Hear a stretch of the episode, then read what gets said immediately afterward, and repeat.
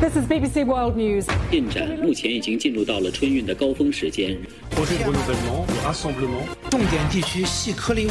나라방 뉴스 살펴보겠습니다. 오늘은 전화로 연결해 보겠습니다. 전주현 외신캐스터 나와 계시죠? 네, 안녕하세요. 네, 지금 우리도 그렇지만 이 태풍 때문에 일본도 비상에 걸렸는데요. 초강력 태풍 남마돌이 어젯밤 일본 규슈에 상륙을 했는데 현재 피해 상황 어떤지 전해 주실까요? 어제 오후에 기준 중심 기압 940 헥토파스칼, 중심 부근 최대 풍속 45m, 최대 순간 풍속 60m로 가고시마현에 상륙을 했습니다. 지금 북상 중인데요. 음. 어제 저녁 11시 기준으로 부상자가 최소 30명으로 집계가 됐습니다.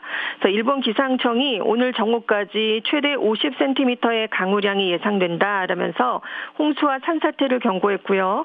피해 지역 주민들에게는 전례 없는 수준의 강력한 바람과 파도가 예상된다면서 대피하라고 촉구했습니다. 네.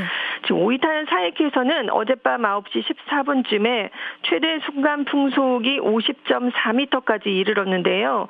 이렇게 강풍이 불면 달리던 트럭이 넘어지거나 전봇대에 가로수가 쓰러지게 됩니다.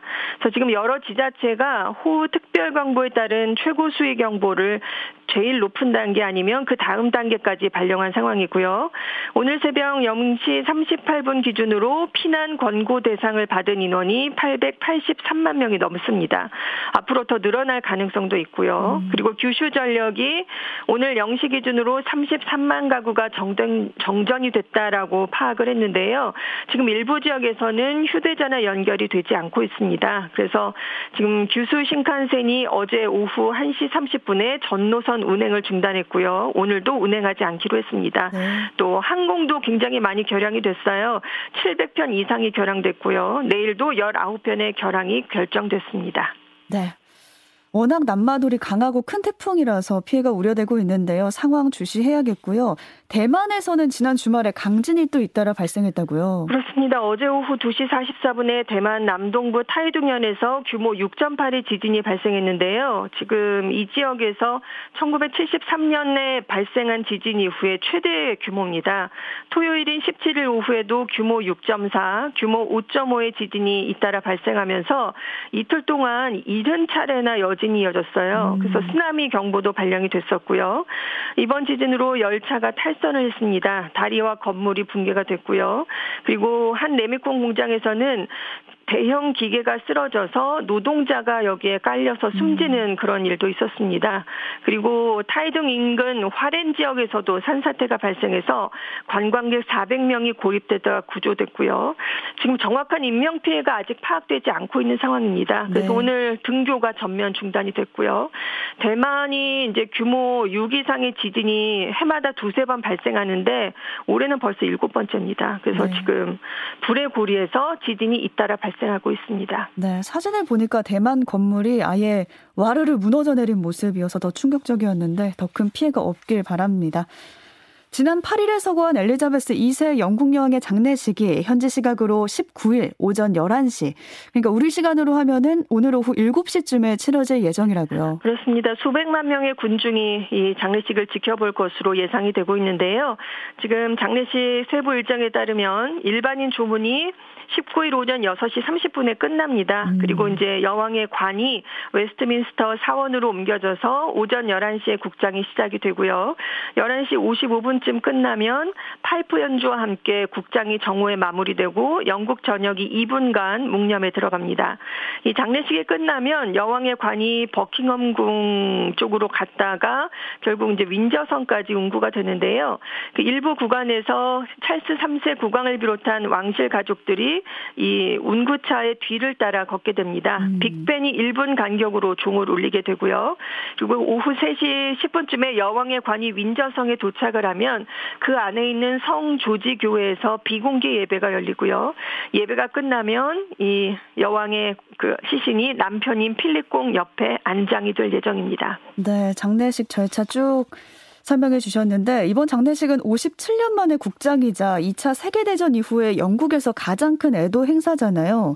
그래서 그런지 전 세계 주요 인사들도 애도를 표하기 위해 영국으로 모여들고 있습니다. 한 200개국에서 500여 명의 주요국 대통령과 총리 등이 참석을 하는데요. 음. 미국 대통령인 바이든 대통령, 마크롱 프랑스 대통령, 그리고 윤석열 대통령이 참석을 합니다. 영 연방국가인 뉴질랜드의 아던 총리, 엘버니지 호주 총리도 참석을 하게 되고요. 그리고 이제 전 세계에서 24명의 왕과 왕비 등이 초대를 받았습니다. 그리고 이제 일본의 나루이토 일왕 부부를 비롯해서 유럽 국가의 이제 왕과 왕비들이 대거 참석을 하게 되고요. 빈살만 사우디 왕세자가 지금 언론인 가슈쿠지 피살 사건 이후 첫 공식 방문을 하게 됩니다. 음. 네, 굉장히 똑같은 시간에 국가 원수 수십 명이 한 자리에 모이게 되기 때문에 네. 대부분은 장례식장에 버스를 타고 이동을 하게 되고요. 오늘은 임시 공휴일입니다. 은행과 학교 관공서 등이 문을 닫고요. 장례식은 대형 스크린을 통해서 영국 전역에서 생중계되는데 수십억 명이 시청할 것으로 예상되고 있습니다. 네, 전 세계 인사들과 영국 국민들까지 모두의 배웅 아래 엘리자베스의 마지막 가는 길이 오늘 진행될 예정입니다. 세계적인 뮤지컬 오페라의 유령이 미국 브로드웨이에서 35년 만에 폐막될 예정인데요. 코로나19 영향 때문이라고요. 그렇습니다. 내년 2월 18일에 마지막 공연을 하게 됐는데요. 이게 코로나19 확산 때문에 공연이 잠시 중단을 했었는데 음. 다시 시작을 했지만 관객이 예전처럼 오지 않고 있습니다. 그래서 결국 뉴욕에서는 문을 닫게 됐고요. 하지만 영국의 런던 웨스트엔드 등에서는 계속 무대에 오를 예정인데요. 이 영국도 코로나19 코로나19 봉쇄 때문에 잠시 중단이 됐는데 영국은 오케스트라 규모를 줄였습니다. 비용을 절감해서 음. 성공적으로 복귀를 했고요. 네. 이제 호주에서도 이달 말부터 공연이 예정돼 있고 중국에서도 내년에 처음으로 중국어 공연을 합니다. 스페인에서는 안토니오 반데라스가 공연을 준비하고 있고요. 이 오페라의 유령이 브로드웨이 최장기 공연이었는데요. 1988년에 공연을 시작해서 관객이 거의 1,200만 명 가량이 들었습니다. 우리 돈으로 1조 8천억 원의 수익을 올렸는데 안타깝게 막을 음. 내리게 됐습니다. 네. 또 중국이 2025년부터 우주 관광 서비스를 시작한다고요. 그렇습니다. 그러니까 그 지구와 우주의 경계로 불리는 고도 100km의 카르만 라인보다 좀 높은 곳으로 10분 동안 최대 7명의 관광객을 태우겠다는 계획인데요. 네. 이 가격이 우리 돈으로 3억 9,600만 원에서 5억 9천만 원 수준입니다. 음. 그 우주 기업 버진 갤럭틱이 내놓았던 우주 관광 상품 가격이 6억 원이 넘었거든요. 어. 그것보다는 조금 저렴한 수준이 될 것 같고요. 네. 지금 우주 관광 서비스는 그동안 동안 테슬라의 CEO인 머스크가 운영하는 스페이스X 등을 비롯한 미국 기업을 중심으로 치열하게 펼쳐져 왔는데 음. 이제 중국이 뛰어들게 됐습니다. 네, 중국이 우주 관광 서비스에 뛰어들었다는 소식까지 살펴봤습니다. 전지현 외신캐스터와 함께했습니다. 고맙습니다. 네, 감사합니다.